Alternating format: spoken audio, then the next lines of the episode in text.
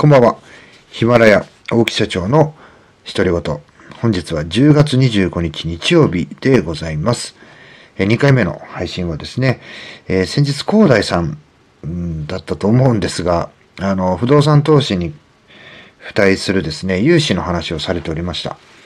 で、それを聞いてですね、私もね、ちょっと思うところがありまして、まあその広大さんに対してではなくてですね、私自身の経験として思うところがありましたので、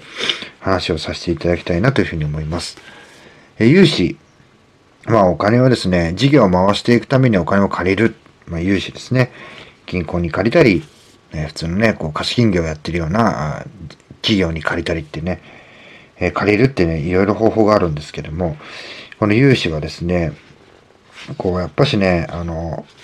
私も賢い融資の受け方35の秘訣っていうのはですね、小田原光一さん、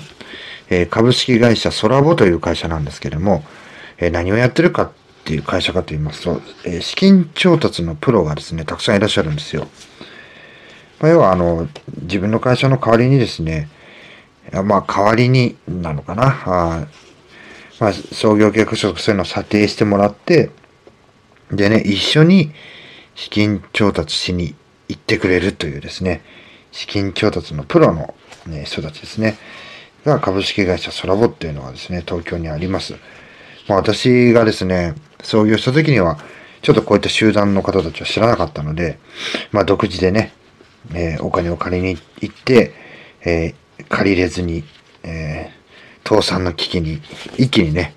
パーセンテージ、テージが70%ぐらいね、ぐーっとこう、わあ、倒産するみたいな状態になったわけですけども。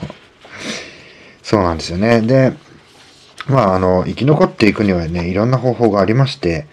で、僕もですね、最終的にじゃあ、えーお金がね、えー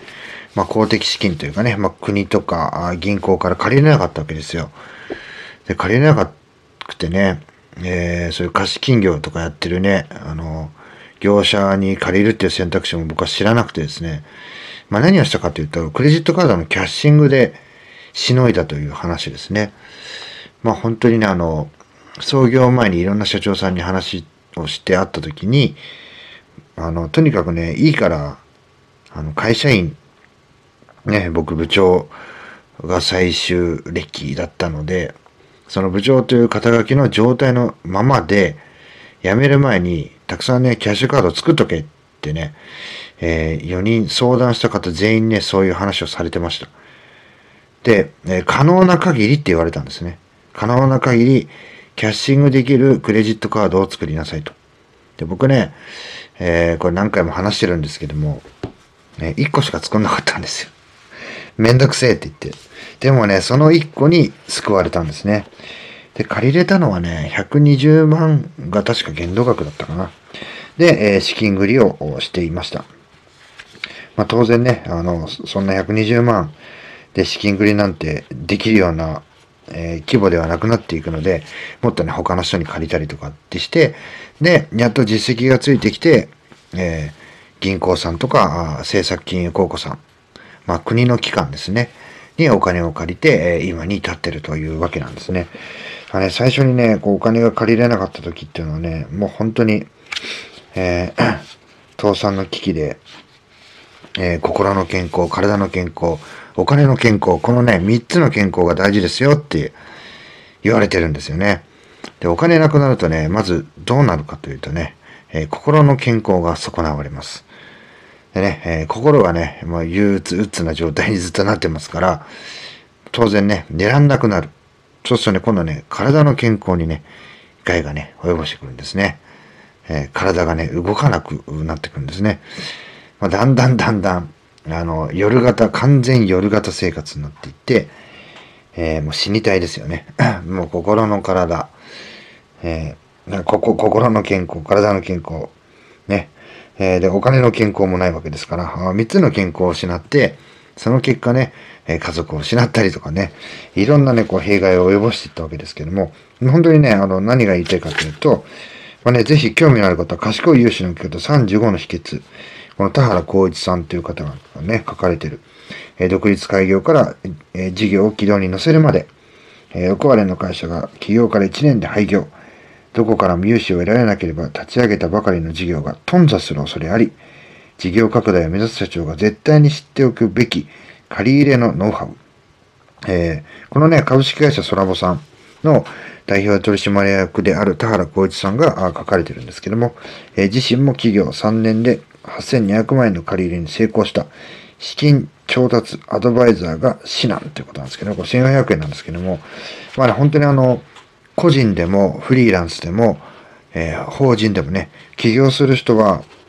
あの、必ずね、読んでいただきたいな本、読んでいただきたい本だということでですね、私がね、YouTube でも、えー、過去にもね、紹介させていただいてるんですけど、ぜひね、あの、お金を借りるためのポイントっていうのがね、端的に書かれてますので、まあ、今すぐ必要じゃなくてもね、将来的にはこう、チームを組んで仕事をしていくんだって、あのね、あの、学さんとかも、フリーランス集団束ねていたりとか、あと、なんだ、な何さんって言ったっけな、あの、渋谷の、渋谷で会社やってる IT 関係の社長さん、えー、フリーランスの人たちを集めてね、いろんな事業やってますよね。えー、土地、土地元さんって言ったかな。えー、まあそういった社長さんとかね、もうやっぱし、あの、お金をね、こう融資でお金を引っ張ってくるっていうのは、えー、な重視されてるとこもありますしね、もう本当にそれがなければ会社大きくなっていかないとね、あの、現金があったりとかね、例えば単純にこう、親がね、お金持ちでね、借りれるとか、えー、そういうのだったらね、まだ全然いいかもしれませんけれども、まあ、そうじゃない人がね、大多数だと思いますので、ぜひね、え、これからね、やろうかなと思ってる人は、本当隙間時間でですね、え、この融資に関する、お金を借りるっていうことのですね、に関する本をね、ぜひ読んでいただきたいなというふうに思います。これはね、え、僕はね、サボったがためにね、壮絶な人生と、え、マルコムというところにね、キャッシングをしてですね、それで助けられるというですね、なんとも思わなければ情けないね、えー、経験をしてきましたので、もうカードね、一回返済してね、ブチって切ったらね、またね、カードを発行してね、借りてね、二回目でやっとね、えー、おさらばできたというね、なんともね、社長としてどうなのかなって思うようなね、人生も歩んできましたので、ぜひね、えー、独立開業とか、ね、フリーランスとかね、個人事業主になるっていうふうに思ってる方は、その前に、賢い融資の受け方、まあ、融資に関する本をね、読むことをお勧めいたします。今日はですね、えー、だらだらと話してしまいましたが、えー、ここらで終わりにしたいと思います。最後まで聞いていただき、ありがとうございます。また次の配信でお会いしましょう。さよなら。